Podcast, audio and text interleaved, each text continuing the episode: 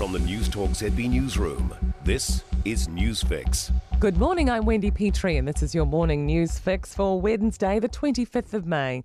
In this update, a busy night for Auckland police as they were called to seven shootings, including four in less than an hour. No one's been injured, although homes were hit by a spray of bullets.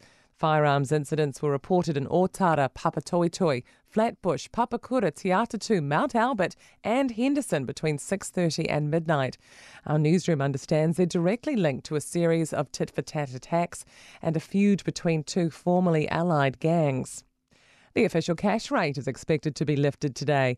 The New Zealand business editor at large, Liam Dann, says there's a high expectation it'll be a double hike, taking it from 1.5 to 2%. This will be the second uh, double hike, 50 basis point hike in a row. There's debate about whether they slow down from here and start going by more, more sort of um, traditional 25 basis point hikes.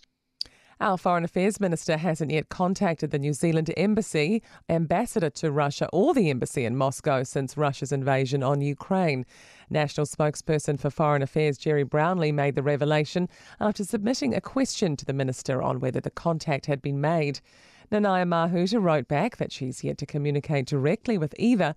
As such, talks are usually headed by the Ministry of Foreign Affairs and Trade.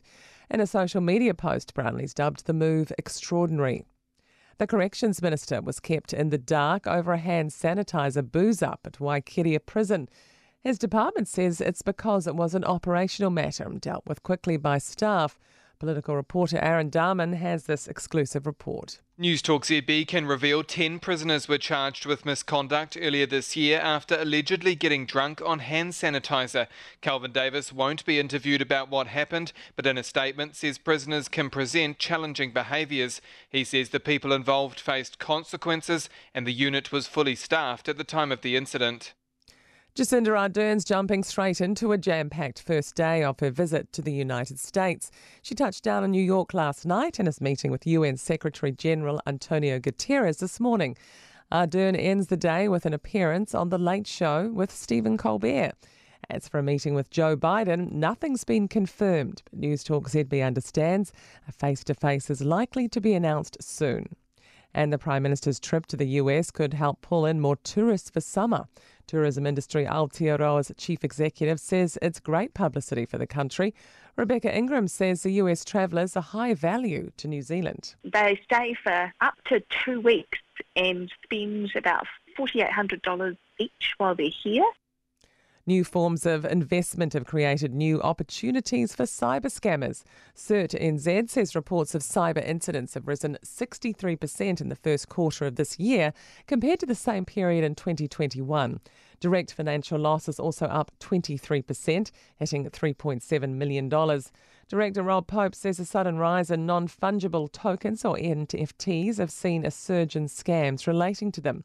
He says they appeal to attackers due to a lack of regulation and difficulty in retrieving payments.